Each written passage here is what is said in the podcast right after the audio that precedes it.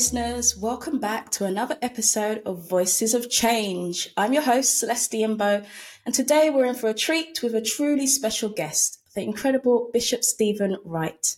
He wears many hats, first of all, from being chair of the trustees at CAFOD to his recent appointment as the 15th Bishop of Hexham and Newcastle by Pope Francis in June 2023.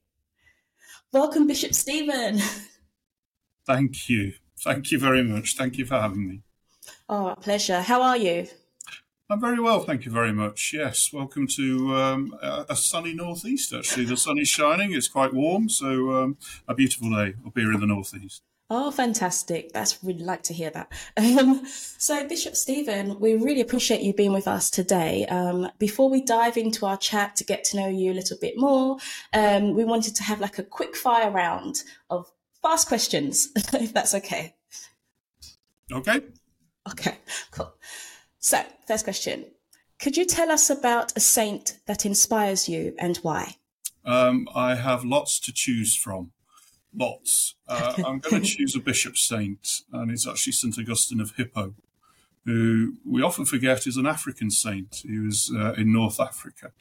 Um, my home parish in Stafford, where I grew up, was named after him. So I've sort of grown up with him. And uh, it's fair to say uh, he was a bit of a naughty lad growing up, really, and he rebelled and he was quite the playboy in earlier life. And I'm not choosing him because of that. But in fact, he, he, went through a huge conversion experience, uh, really motivated by the prayers of his mother, St. Monica, actually. And he went through a huge, huge conversion and he began to realize actually that uh, in all the pleasure that he was seeking, nothing was satisfying. Mm-hmm. One of the lovely images about him when you see a statue of St. Augustine, he's always holding a heart in one of his hands. And it's because of his famous phrase that our hearts are restless until they rest in God. And I love that phrase. Um, and a great teacher in the church, but a great pastoral man and a great pastoral bishop. So I asked for his prayers. So he's one, but I, I could talk about probably 30 or 40 saints. I'll spare you that. Okay. We'll save that for the sequel to this podcast. Thank you. Bishop Stephen's favourite saints. Um, if you could eat only one food for the rest of your life, what would it be? Oh, dear me. Um, it would be vegetables, actually. Um, I, oh. I lived, I was blessed to do my training for studying Rome, and I fell in love with the way the Italians do vegetable antipasta. Oh. And I could eat it forever. Okay. eat it forever. So it's not one particular food, although you'd have to have aubergines and courgettes on it and peppers. But uh, it would be vegetable antipasta. Honestly, I could eat that till the. Oh, fantastic. fantastic. Um, so our next question, also food related, perhaps with your antipasti, if you could have dinner with any historical figure, who would it be and why? Uh, well, as a bishop, you're going to I have to say, obviously, with the good Lord Himself, and of course, that's what we're doing at every Mass. We are having a meal. Um, I've been asked this question many, many times, and in fact, my answer is a very, very personal one. It would actually be with my dad, and my dad died actually when I was young. So uh, that, for me, would be a great moment of heaven to be reunited with a meal for, with my dad. Um, and that's one of the draws, I think, and those who've gone before us uh, do draw us to heaven, I think, with that. So uh, a bit of an emotional answer, and not a particularly famous person, but uh, it would be my dad. I think that's a beautiful answer, Bishop Stephen. I think that's just so lovely, lovely to hear as well.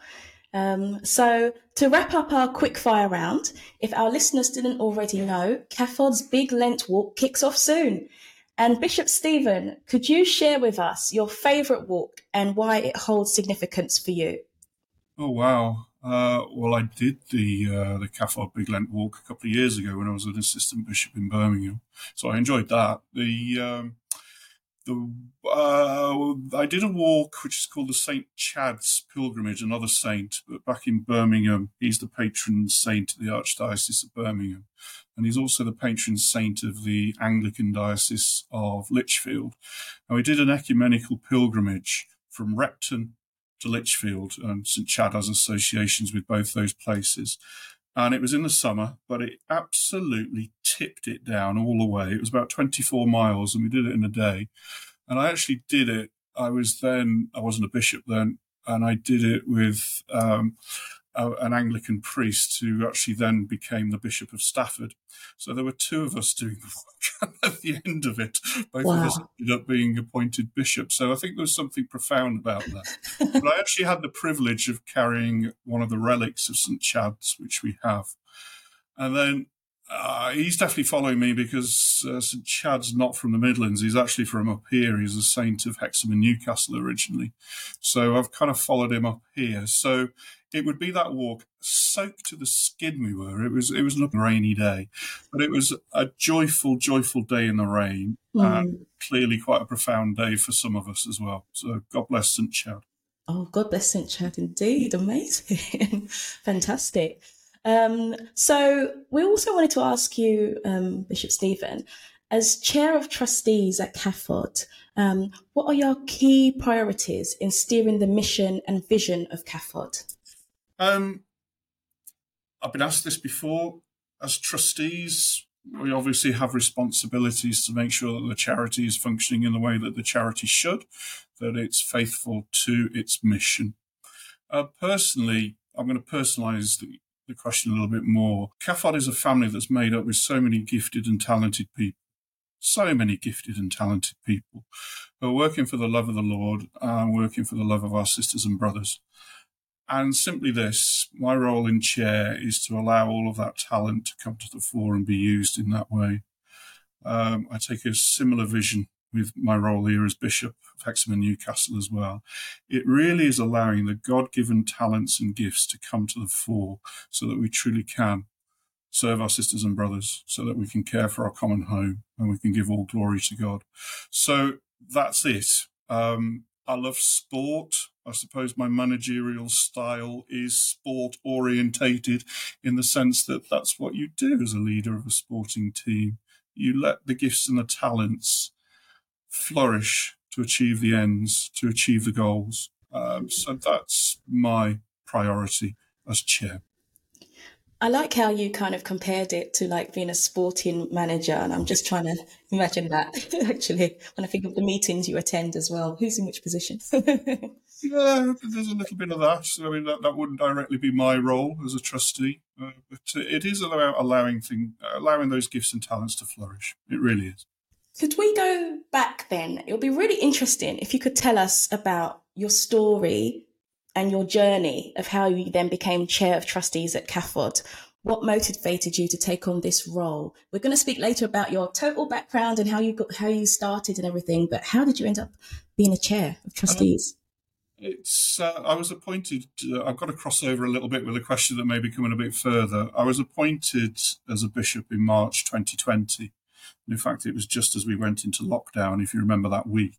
It was that week I was told uh, that Pope Francis had appointed me, and I was an wow. assistant bishop in Birmingham um, then. And I was ordained, I finally became a bishop, if you like, in October 2020. Um, and it was the spring after that, so it was spring 2021, um, and one of the uh, Bishop John Arnold and Bishop Patrick McKinney were the two bishop trustees then. And Bishop Patrick McKinney had stepped back, I think, because of other work commitments. So there was a vacancy. Um, and it originated, um, it was Bishop John Arnold who phoned me up initially and said, Would I consider it becoming a trustee? Um, and I said, Yes. I mean, you know, we bishops, we all have a national job, and what better than to work for CAFOD, really? So I jumped at it. So I said yes. So um, now I can't demand to be it. It's in fact, uh, my brother bishops who appointed me to it, but they did. and I've been a bishop since, uh, bishop trustee since then. Um, the next stage in becoming chair is actually then Bishop John Arnold announced that he was stepping back. Um, and my fellow trustees actually uh, voted me to become the next chair. So um, it's not uh, a kind of process that it is. Uh, forgive me, I mean this in the nicest possible way. It's not something I ever sought or desired. I'm very happy being a trustee, but it's right and proper. I think um, the trustees, if you like, uh, are calling me to that position. I'm happy to accept. Um, so it, it, works that way round, if that makes any sense. Yeah, no, it does. It does. And then I'm just I'm wondering now that you've been been doing this for a while now. Um, how has it been? I mean, so much has changed for you, you know, as you, you know, been appointed Bishop of Hexham and Newcastle as well. So, what's been the most rewarding aspect, I would say, of your new role? Uh, yeah, it's a big change. Um, so uh, Pope Francis appointed me to be bishop here in Hexham and Newcastle, and that was back in the summer. Um, my first appointment as a bishop came as a complete shock, a total shock. And then um, that was 2020, and then 2023 I had a complete second shock. Um, so I'm in a new part of the world. I don't really know the Northeast. I mean, I've been up here just over six months now, so I'm beginning to learn it. It's a beautiful part of the world if people want to come up and stay. It has an absolutely stunning coastline, I have to say, and the countryside is just fantastic up here. It really, really is. Uh, the people are great. Uh, cities are great as well. Um, it's a lovely, lovely part of the world, but I'm learning about it more and more. And it has a very, very rich Christian tradition. So I mentioned St. Chad as one of the saints from up here. Yes. St. Aidan, St. Cuthbert, St. Wilfrid, St. Hilda, a female saint. And obviously we've got Holy Island up here, Lindisfarne. Mm uh, which is just absolutely stunning and just such an important part of Christianity in um, England and Scotland and dare I say Wales and Ireland too. So it's a fabulous place to be. The, the most satisfying bit, I always loved being a parish priest. I adored being the parish priest. It's the best job in the world. The best bits of being a bishop are those bits that are like being a parish priest. So when I'm in the parishes, when I'm in the schools, mm. and that's the bulk of my time so I've got 150 odd churches to get around. So Ooh. it's going to take me a couple of years to get around all of them. But that's my priority at the moment. And it's an absolute joy to go and uh, meet the communities, learn about their traditions, learn about how they're being Christ for their community at the moment. Um, that's the best bit and always will be you notice really a lot of differences between the different communities um, where you are based? So, being based when you were down south and then going up to Hexham and Newcastle, are, are there really big differences? I'm going to tease you by saying the Midlands and the South. I'm from the Midlands. About that. I'm only teasing you. There are quite some similarities, actually. Uh, so my patch of uh, the Archdiocese of Birmingham was the northern part, actually. So it was Staffordshire and that part of the West Midlands, which is known as the Black Country. And it's known as the Black Country because of the coal industry that's there and also the industrial uh, history of it. There's a lot of that here. So a lot of my Northumberland, County Durham, its former mining communities, the mines have gone. That's the same as where I was serving before in Staffordshire in the Black Country. There's quite a bit of heavy industry up here in this part of the world as well. Um, some of that has gone. Um, I think one of the uh, similarities, actually, with people of Staffordshire and the Black Country, what you see is what you get. That's true here as well. Very true right. here. Um, people are very, very chatty up here, far more chatty than dare I say. I've lived in London myself, so I know what it's like down there. um, as they have sayings up here, you know, each day that you go out, you're about to meet your best new friend. And it's true in the sense that everybody's very, very talkative and chatty and friendly. Right. Um, but, it, but it's great. Um, accents, there are some strong accents up here. I'm having to learn some of them. most of them I can cope with. There's a few places where I think, oh, I'm not quite sure what they just said, but it's absolutely fantastic. Um, so those will be the similarities. Um, it's not as big a population area here uh, where I'm living. Newcastle is a big city, but it's nowhere near the size of Birmingham. Um, so things are a little bit smaller, I suppose, in that sense. But, but um, yeah, fantastic part of the world. Here endeth the uh, the tourist advert for the northeast. Come to the northeast. Come to the northeast. Sponsored by Come to Newcastle. UK. I would honestly say everybody should go to Holy Island once. Yeah, it's just a fantastic place. Well, yes, I've heard of it. Um, I've actually never been, but uh, I heard is it only accessible at a certain time? Yep. Okay, could you tell us a bit more about that?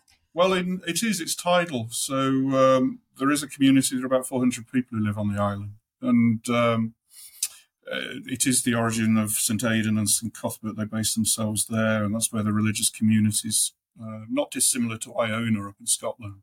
So uh, okay. it's one of the birthplaces of Christianity. It really is. Um, so yeah, the, you can drive across, but only um, when the tide allows you to.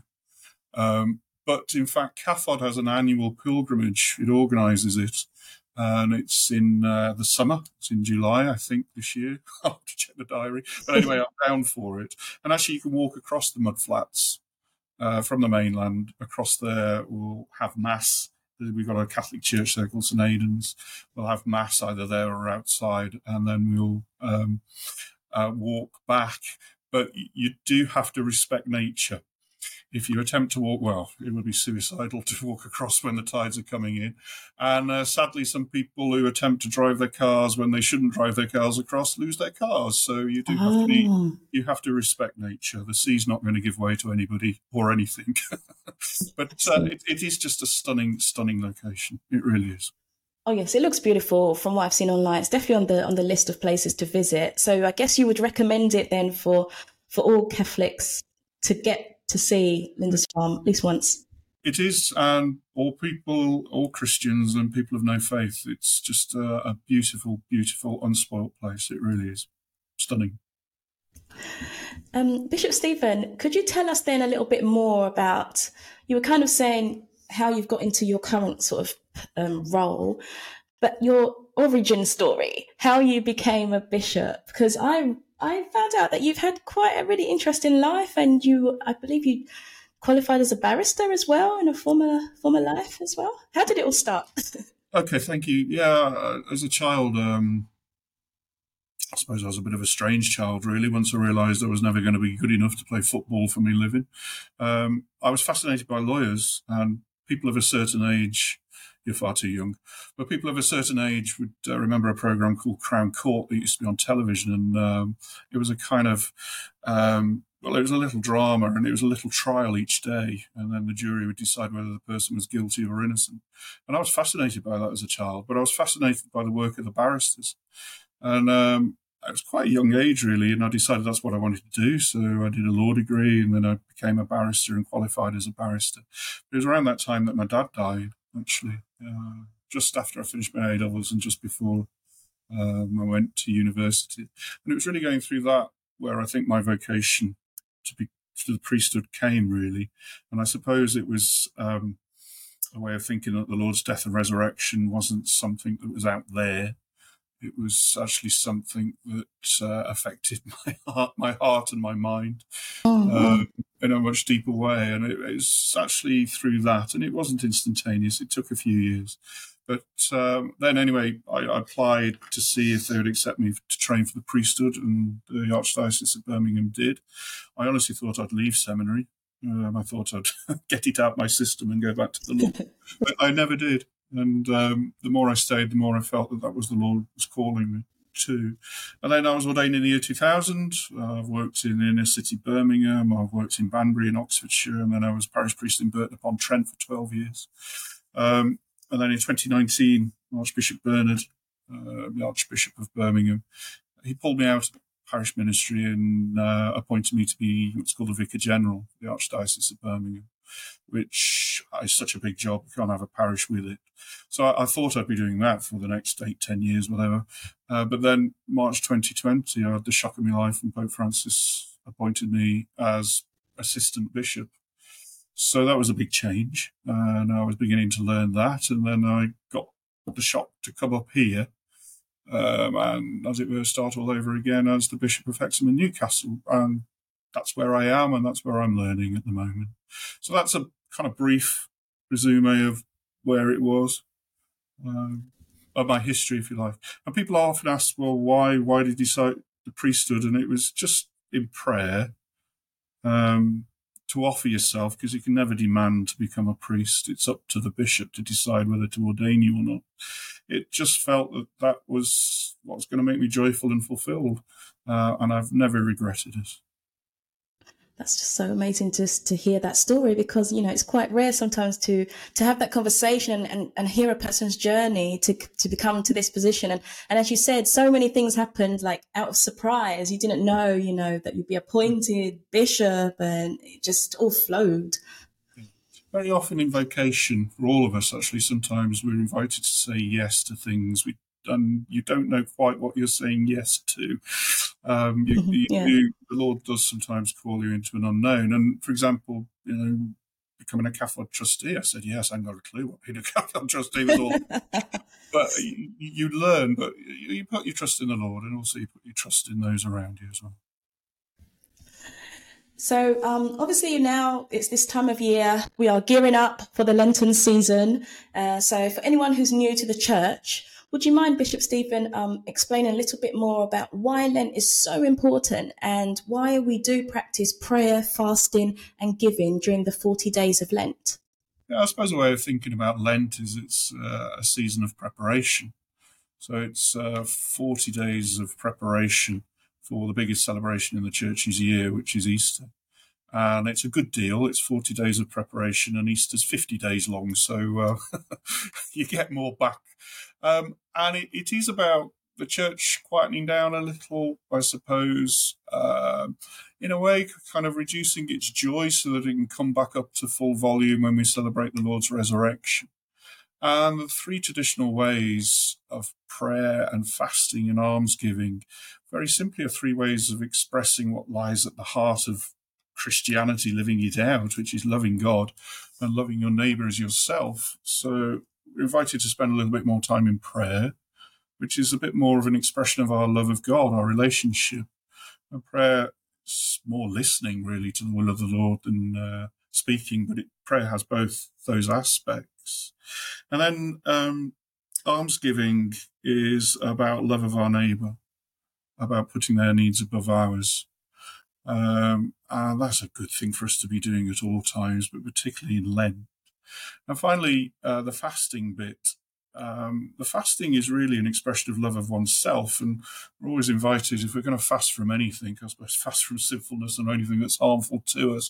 But it, it's also a recognition that I am not I'm not controlled by the things that I either eat, drink, or whatever it might be.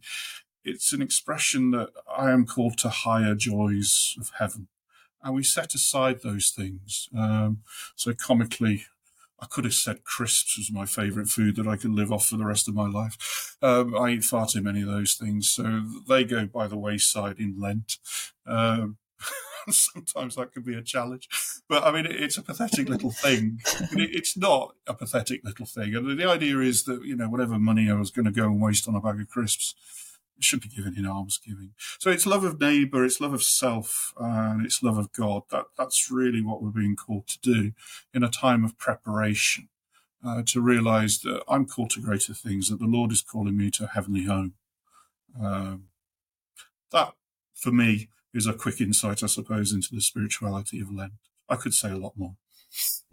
I'm sure we'd be very happy to hear more. And I was just wondering, in terms of um, for our listeners, do you have any helpful tips on observing Lent, such as perhaps any prayers to refer to, or how we can make time to reflect? You know, so many of us have such busy lives, but we want to step back and have a little bit of time to reflect. Well, of course, um, I must say that CAFOD has fantastic prayer resources on its website. Yes, we do. Thank you, Bishop Stephen. And, and in fact, uh, I was delighted to say that I understand it's the it's one of, if not the most visited part of our of our website, and I says that's something fantastic about right. uh, our Christianity as an an organisation. There are plenty of resources out there. I'll give my own diocese a plug, but I'm sure all dioceses will have uh, materials that can assist us in our Lenten journey. The other is uh, in terms of the prayer bit. Uh, I may not be the only one, but uh, probably first thing in the morning if we're able to get a bit of prayer time in. Um, we're not all called to be contemplative monks and nuns, by the way. We have to be realistic about prayer. And sometimes prayer can be on the move. So uh, I have to say, when I lived in London, when I was training to be a barrister, um, I used to pray on the tube a lot. I just used to close my eyes. Uh, very often I'd pray the rosary using my fingers. Uh, there's not much else to do on the. on the uh, there isn't really. I, I, used to find going in and out to uh, Holborn. I used to travel. I used to live in Clapham and move up to commute into Holborn. I found that bizarrely quite prayerful at times. But um, we pray as we can. And the other thing is to begin, begin to enjoy it to begin to enjoy um, the prayer, to begin to enjoy the fasting, uh, particularly to enjoy the almsgiving too. Um, and there have been secular studies done about uh, enjoyment. And in fact, serving other people always comes out best. If we wish to be joyful people, you to find the joy in serving and helping others always tops anything that I might get, you know, it food or drink or enjoy more, you know, going to the cinema or whatever it might be. It always comes out top. And um, there's a truth in that. And I hope that people will find the joy of prayer, the joy of almsgiving, and yeah, even the joy of fasting too. It is such a, a, wonderful time. And I think I totally agree with everything that you're saying. And, I, and when you're saying about, you know, sometimes we might say, oh, we're going to give up some buying crisps or, you know, or having chocolates and stuff like that. But then also, as you said, it's about how, how can I help people? How can I give back in this time? I once had it explained. I remember a priest um, giving a homily, and I've nicked this so many times as well. The fasting is not about a diet. It might be a diet, but Lent's not about a diet in that sense. Lent is about giving something up to show the love of self so that you can serve other people. And it's why the three go together. Because if you just do the fasting, eh, it's a diet basically. But if we do the fasting together with the prayer, together with uh, the almsgiving, it holds together as the great commandments of loving God, loving our neighbour as ourself, that's why the three go together. It's, it's a very special times. I think around um, Easter is when a lot of new new Catholics are mm. received. Um, how what do you what do you feel about that? Is that like another really special time for you? It is, and in fact, uh, today I've just been arranging on the first Sunday of Lent, and this will happen in all dioceses, I'm sure. Uh, we have what's called the rite of election, and those who are to be received into full communion with the Church at Easter. Uh, they gather in the cathedral and uh, we have a little prayer service. And in fact, they all come up and say hello. And I'm really looking forward to that.